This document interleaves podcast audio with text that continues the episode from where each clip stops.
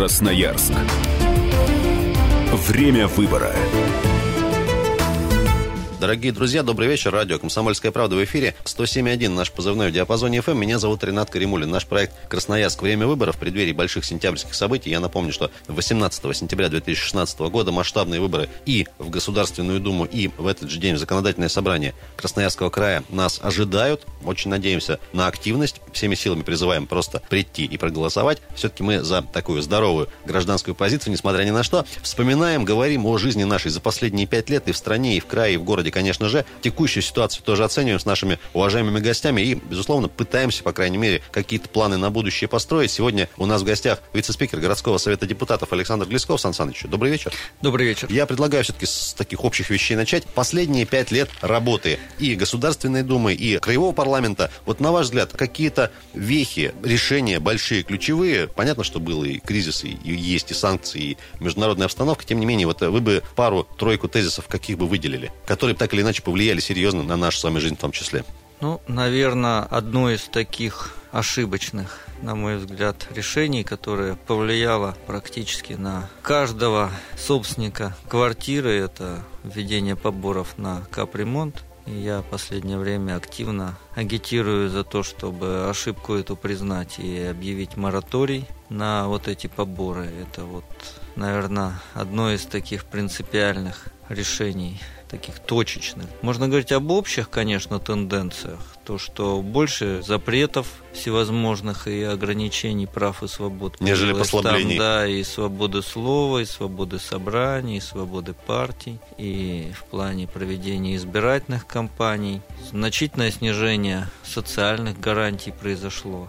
Да, мы знаем, что пенсии всего на 4% проиндексированные. Несмотря урезаны, на ставку.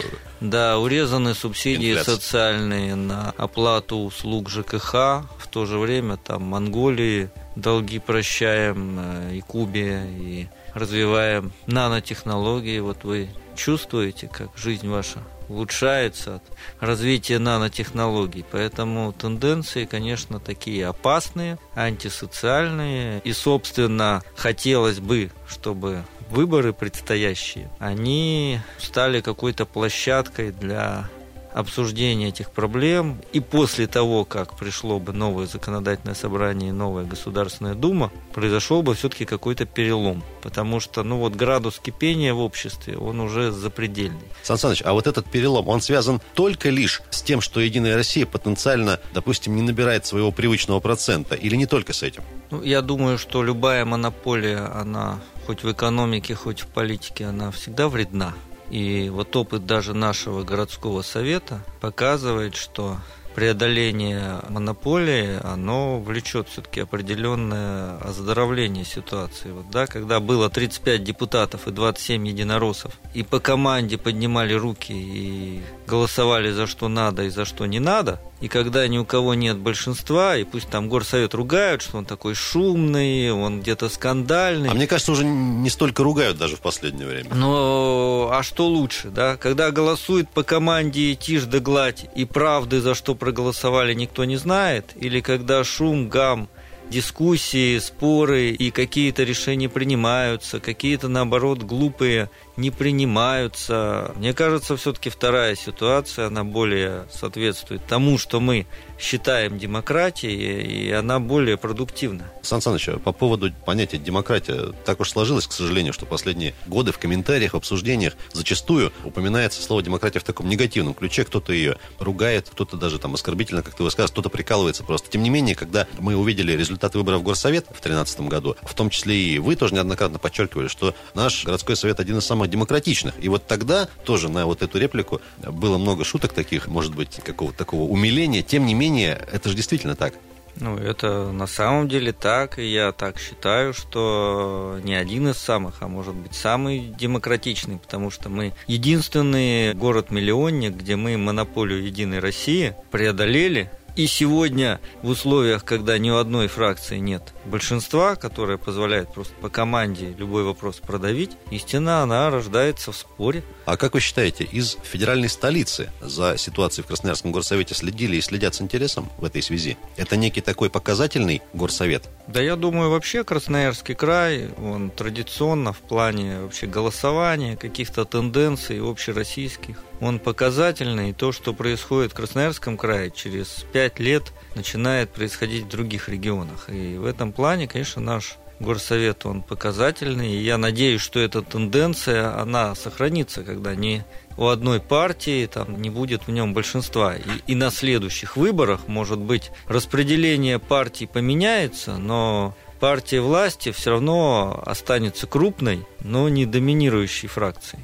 Сан Саныч, не так давно, тоже вот на тему выборов общались с одним из политаналитиков, он тогда сказал, что такое ощущение, что некоторые очень хотят попасть там в то же собрание, потому что думают, что их там ждут. На ваш взгляд, люди, которые сегодня так или иначе задействованы вот в этой вот большой-большой компании, сколько из них действительно понимают, куда они идут и, и что там будут делать, а сколько просто не понимают? Ну, я уверен, что некоторые из тех, кто становится депутатом, они действительно не понимают, что это все-таки работа, за которую еще и в большинстве случаев не платят, не денег. платят денег, потому что в законодательном собрании края там только половина депутатов получает зарплату. В городском совете всего вот два человека, председатель и заместитель председателя являются, собственно, Работники работниками на окладе. на окладе, все остальные работают на общественных началах, потому что не устраивает людей та ситуация, которая в городе существует. И если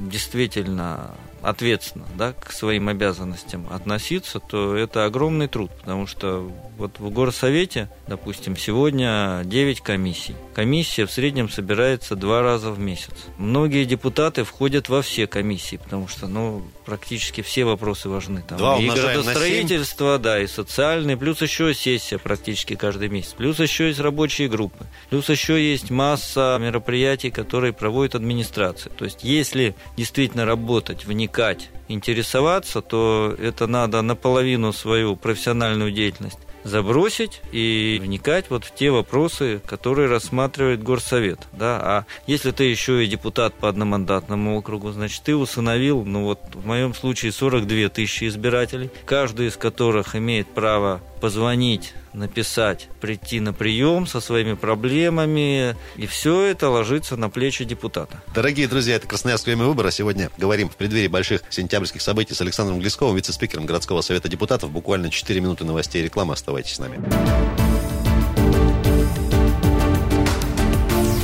Красноярск. Время выбора. Красноярск, время выбора на Комсомольской правде. Меня зовут Ренат Каримулин. Друзья, еще раз всем добрый вечер. 107.1 наш позывной. Сегодня общаемся с Александром Глисковым, депутатом городского совета, заместителем председателя городского совета депутатов Красноярска. Сан Саныч, еще раз добрый вечер. Добрый вечер. Мы начали с все-таки такой функции глобальной работы депутатской. Вот по поводу, собственно, деятельности. Смотрите, есть уровень города, есть уровень края. Безусловно, наверное, сравнивать их так глобально не совсем корректно. Тем не менее, кто-то пытается решать вопросы людей, ну, скажем так, с каждым лицо в лицо. Ходить по дворам, какие-то осмотры просмотры, там, разговоры и так далее. Кто-то более системно подходит к проблеме, да, наверное, в первую очередь это касается депутатов краевых. Вот все-таки вы за какую манеру работы? Я считаю, что все эти направления важны, потому что есть направление такое, ну вот если горсовет брать, есть вопросы городского уровня, связанные с распределением бюджета, генеральным планом, правилами благоустройства, различными там процедурами слушаний, собраний. Эти вопросы решаются на уровне нормотворчества, принятия правых актов, внесения в них изменений. Это одно направление. Да? Второе направление – это контроль за деятельностью администрации, чтобы чиновники не, не совершали глупых решений, контроль за тем, чтобы на муниципальные предприятия, на департаменты назначались руководить достойные люди.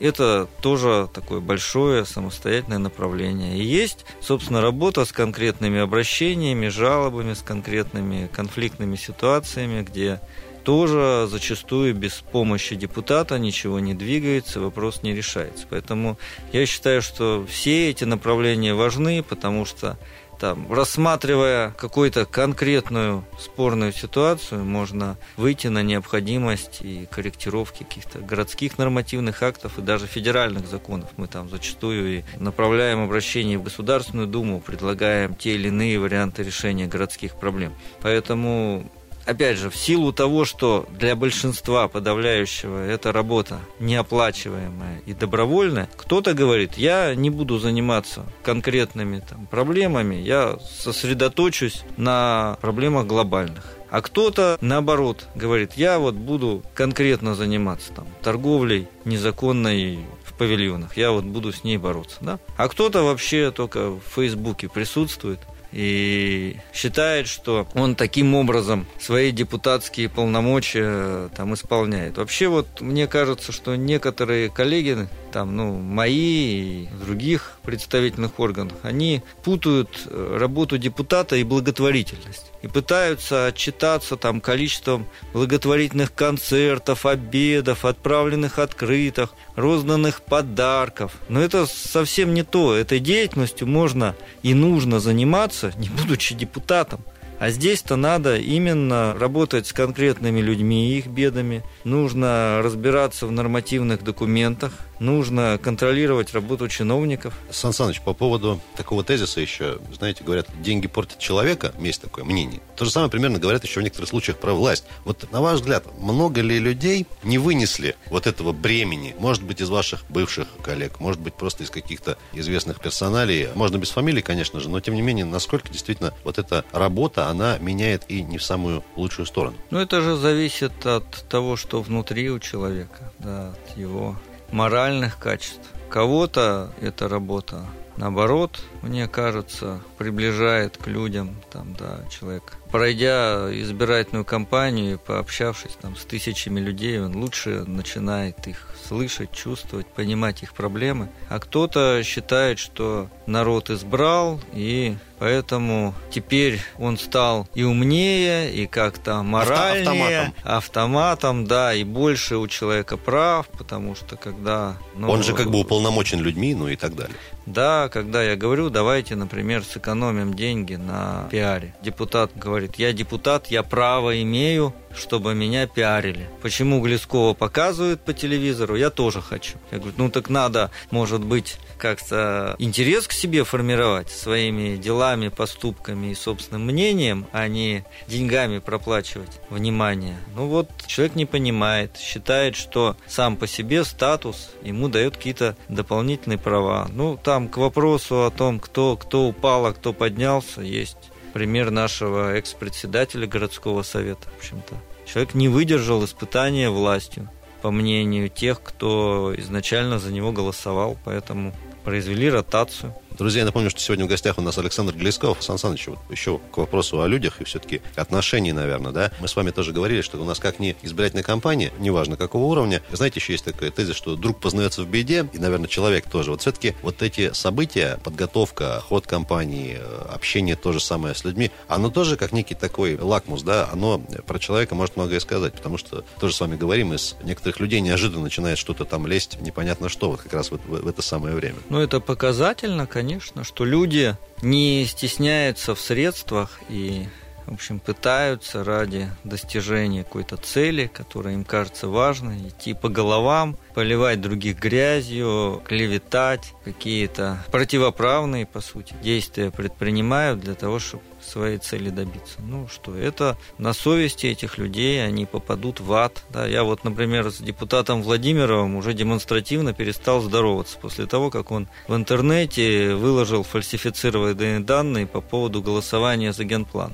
Ну, это такой больной вопрос для сегодняшнего горсовета и для города Красноярска, да, и когда я говорил, что не надо этот сырой генплан принимать, давайте повременим, поразбираемся в конкретных нюансах, меня там заголосовали, да, те же патриоты. А когда сейчас выяснилось, что генпланом многим простым людям сделали плохо, там на месте дач нарисовали в чистом, например, многоэтажке, и теперь говорю, ну я же был прав, ну Владимиров вместо того, чтобы честно сказать, ну Глесков, да, ты, наверное, был прав, давай что-то делать, решать. Взял, выложил фальсифицированные данные о голосовании. Ну как вот к этому человеку относиться? Я ему сказал, что он подлец и негодяй, руки не подам. Он поэтому теперь везде ходит и пишет. Глесков шел мимо и не поздоровался. Вот такое мнение было от Александра Глескова. Владимир Владимирович, конечно, большой привет передаем. Сан Саныч, давайте немножко про персонали продолжим. Все-таки, на ваш взгляд, за последние лет 15-20 есть у нас довольно большое количество примеров людей, которые сделали себе, ну, в таком хорошем понимании политическую правильную карьеру. Причем чем они до сих пор работают, до сих пор в строю. Более того, их видно, слышно, и делают они работу качественно и много. Вот у меня есть свои какие-то тоже примеры, да. Вот на ваш взгляд, кого мы можем выделить, кто действительно, скажем так, начал с низов, работал, работал, доказал, в том числе и, конечно же, людям, красноярцам, избирателям, что он способен и что он делает все правильно и хорошо? Ну, я бы не сказал, что это какая-то карьера. Скорее надо говорить, что люди себе избрали вот это там, профессиональной какой-то деятельностью, да, своей профессией или поменяли профессию, да. Ну, есть Юрий Николаевич Швыдкин, Алексей Михайлович Клешко, как люди, которые поменяли свою работу, профессию на работу депутата. И профессионально этим занимаются. И, наверное, это правильно. Опыт других стран показывает, что все-таки это должна быть профессиональная деятельность. Не, не всегда достаточно просто какого-то душевного порыва и такого неравнодушия. Доброты. И, и доброты, да, это важные качества, но они не самодостаточные, потому что надо будет все равно работать с документами, надо уделять время этой работе и, и просто быть добрым и хорошим человеком в данной ситуации мало. Надо все-таки стремиться стать профессионалом в этой области – Положительные примеры есть. Бывают противоположные примеры, когда человек пришел, что-то потыкался, сам не понял, зачем ему это нужно, или понял, что от депутатской деятельности его бизнесу только вред, потому что сразу начали более пристально смотреть на декларацию о доходах, на какие-то нарушения, связанные с ведением бизнеса, и плюнул и ушел. Бывают такие примеры. То есть мы упираемся в тезис, что все-таки депутатская работа, какой бы такой общей, размытой она не представлялась, это конкретно профессия. Со своей спецификой, со своими нужными познаниями, режимом и так далее. Ну, в нашей стране это, к сожалению, все больше становится профессией, потому что власть исполнительная, она, в общем-то, работает во многом не лучше, а во многом хуже, как вот губернатор выразился, допустим, про нашу городскую администрацию, низкий организационный потенциал. Соответственно, чем ниже организационный потенциал исполнительной власти, тем больше работы у депутата. На этой оптимистичной ноте второй блок нашего разговора закончим. Друзья, я напомню, что сегодня у нас в гостях вице-спикер Горсовета Александр Глесков. Продолжим буквально через 4 минуты, далеко не уходите. Красноярск. Время выбора.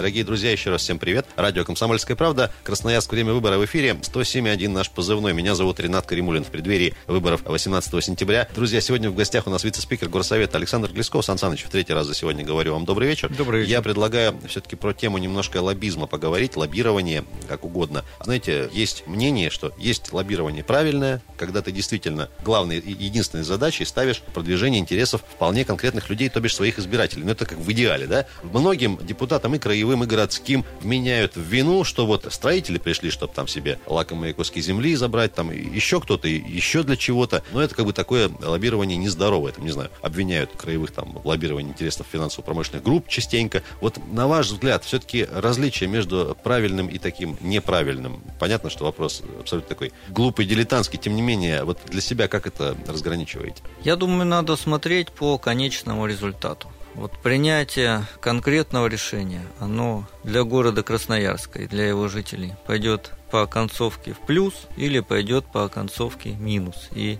любое решение, касаемое хоть генплана, хоть каких-то иных вопросов, оно может быть легко с этой точки зрения оценено, в плюс оно пойдет горожанам или в минус оно пойдет горожанам. И, соответственно, то, что в плюс, то правильно, то, что в минус, то неправильно. А с точки зрения, допустим, той же строительной отрасли, ну, на мой взгляд, во многом такое некорректное сформировалось представление о тех решениях, которые горсовет принимает. Говорят, что вот пришли, допустим, те же господин Егоров, и значит, сейчас он весь город застроит, и вроде как вот какая-то прямая взаимосвязь. Вот сказали вы за эфиром, что не совсем это корректно, можно расшифровать. В чем главный ну, смысл? давайте в прошлое вернемся, то есть почему строители пошли в горсовет. Ну, так же, как почему там врачи раньше ходили в горсовет, да, потому что они переживали за состояние своей медицинской отрасли и за те решения, которые принимаются на уровне горсовета. Поэтому строители пошли в горсовет, потому что администрация города на протяжении нескольких лет вела очень такую на мой взгляд, скажем мягко, субъективную политику, определив для себя, что вот есть определенные любимчики на строительном рынке, а есть нелюбимчики, и серии там решений деформировала, по сути, рынок, поставив его на грань какого-то коллапса. Поэтому люди для того, чтобы нормализовать ситуацию, как-то ее стабилизировать и упорядочить, что у всех должны быть одинаковые правила игры, пошли в депутаты. Что в итоге произошло? Вот, например, новые правила землепользования и застройки. Вот те правила, которые раньше были, они позволяли строить в процентах от площади земельного участка есть вот есть земельный участок, допустим, 2 гектара, я могу застроить 40% жилыми домами, а эти 40% это могут быть 5 этажей, а могут быть 25 этажей. Со всеми вытекающими. Да, то есть была такая ситуация на усмотрение застройщика.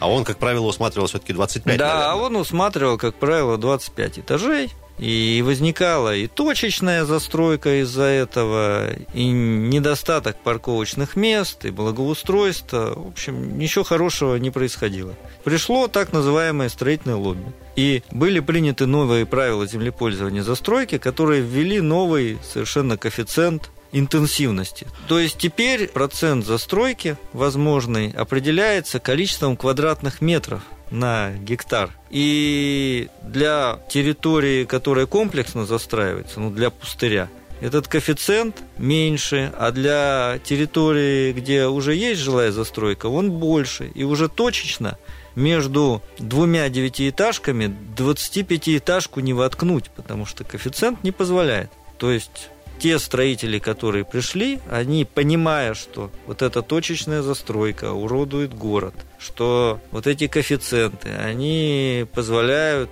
построить свечку в 25 этажей, полностью состоящую из однокомнатных квартир, как бы, они-то как раз выступили против, и предложили новый вариант, который теперь как бы задает правила игры всем на строительном рынке. Ну, есть там, конечно, проблемы, связанные с тем, что при царе Горохе там 10 лет назад кому-то участок дали, и люди продолжают еще, учитывая, что законы обратной силы не имеют, там хулиганить. Но на будущее мы вот эту ситуацию преодолели. Можно это считать лоббизмом, нельзя, такой вот вопрос открытый. Наверное, можно, но это лоббизм со знаком плюс, потому что в конечном итоге мы имеем улучшение градостроительной ситуации. Сан Саныч, есть еще такое тоже мнение народа, что, смотрите, у нас довольно большое количество территорий старых предприятий, которые там в Советском Союзе существовали, да, там, не знаю, территория комбайнового завода, например, она какое-то время там пустовала, либо какие-то складские помещения, либо что-то еще там было всегда. Как правило, эта территория внешне неблагоустроенная. Сейчас появляются все больше и больше решений о выкупе этих земель теми же застройщиками, и что там в перспективе будут будут красивые жилые проекты, не знаю, там с торговыми центрами, с домами, с оранжереями и прочее, прочее. Есть это все в интернете. Сейчас, благо, это можно загоди за несколько лет посмотреть примерно, как это будет выглядеть. Все красиво, хорошо. С одной стороны, наверное, можно понять мнение красноярцев, которые говорят, ну вот все, порушили к чертовой матери там все промпредприятия на территории города, а сейчас пытаются все застроить. Их гнев, наверное, можно понять, но с другой -то стороны, ну пускай лучше будет вот так, нежели это будет какой-то пустырь, сараи, заборы и так далее. Ну, надо различать, кто виноват, том, что порушили. Виновата власть, виноваты собственники, да, комбайного завода, там, Сибстали, РТИ, но никак не строители. Поэтому я тоже исхожу из того, что там, где производства уже нет, и понятно, что не будет, надо территорию приводить в порядок, логично отдавать ее под застройку. Опять же, для города правильнее все-таки, когда застраиваются крупные территории, где сразу чертится проект планировки, где межуются сразу земля под социальные учреждения, под дороги, и, и мы в перспективе получим нормальный микрорайон, чем где-то там, как на мясокомбинате, где 150 собственников понатыкают непонятно чего, и мы получим микрорайон катастрофу. И уже вот мы к этому плавно идем. Да? Поэтому в этом плане я считаю, что мы правильные решения принимаем. Но есть противоположные тенденции, против которых я выступаю и говорю, там, где есть реальное производство, не нужно какие-то рисовать фантастические картинки, как вот в генплане у нас нарисовано на Шахтеров, Березина, Аэровокзальный, жилой микрорайон, а там несколько десятков реальных производств, там и картографическая, и медтехника, и автотранспортные предприятия, И поэтому рисование там жилого микрорайона, кроме того, что некоторые собственники смогут на своих участках воткнуть свечки, а рядом там производство будет, ничего не даст. Получим мы очередную конфликтную проблемную ситуацию. Ну вот в этой ситуации не удалось мне переубедить коллег. Сан Саныч, коротко, все-таки то, что строители сегодня в горсовете, это оздоровление отрасли, а не повышение квадратного метра жилья. Ну так совсем по-простому. Ну, скорее, да потому что, ну, вот опять же, немного назад возвращаясь, полномочия депутата горсовета никаких прав на приобретение земли не добавляют.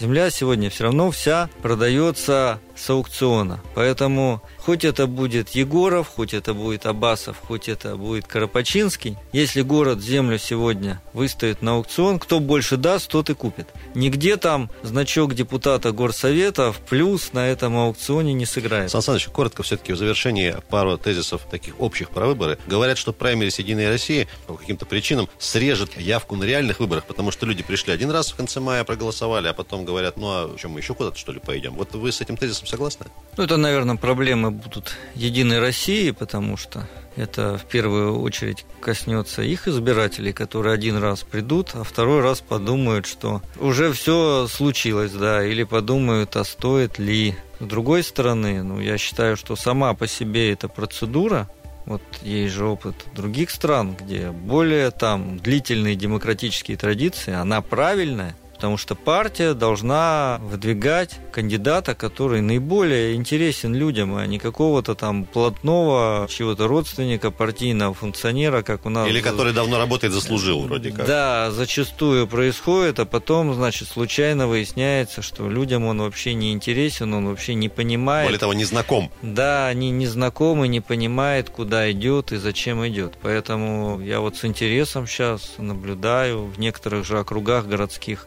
реальная конкуренция есть. Та же Пензина и Добровольская, в общем-то, пытаются сегодня мобилизовать своих сторонников. И я, конечно, болею за Пензину, но Кто победит, мы узнаем 22 Решат мая. Решат избиратели, Сан Саныч. И последний тезис на сегодня. Все-таки говорят, что вот конкретно эта осень, она такая особая будет, да, и с оптимизмом, с надеждой на нее смотрят многие, в том числе эксперты и политики, конечно, и просто рядовые граждане. Вот вы прогноз по явке, во-первых, будет ли он выше, чем на всех предыдущих, и с каким чувством вы все-таки вот смотрите в сентябрь? Чувства у меня смешанные, потому что я вижу, что недобросовестные какие-то политики, они, конечно, утопят нас всех в грязи. Думаю, что наши-то избиратели красноярские, они закалены, они как-то уже привыкли все-таки правду от клеветы отличать. И придут и сделают свой выбор, и мы получим, ну, я надеюсь, что законодательное собрание, где ни в одной партии не будет большинства, которое будет открыто, где будут реальные дискуссии, и пусть другие регионы смотрят на это законодательное собрание, как вот на горсовет наш смотрят, и завидуют. И, и, и готовятся к тому, что, в общем-то, демократия у них тоже может победить. Друзья, это был Александр Глесков на радио «Комсомольская правда». Спасибо, что остаетесь с нами. Пока. Красноярск. Время выбора.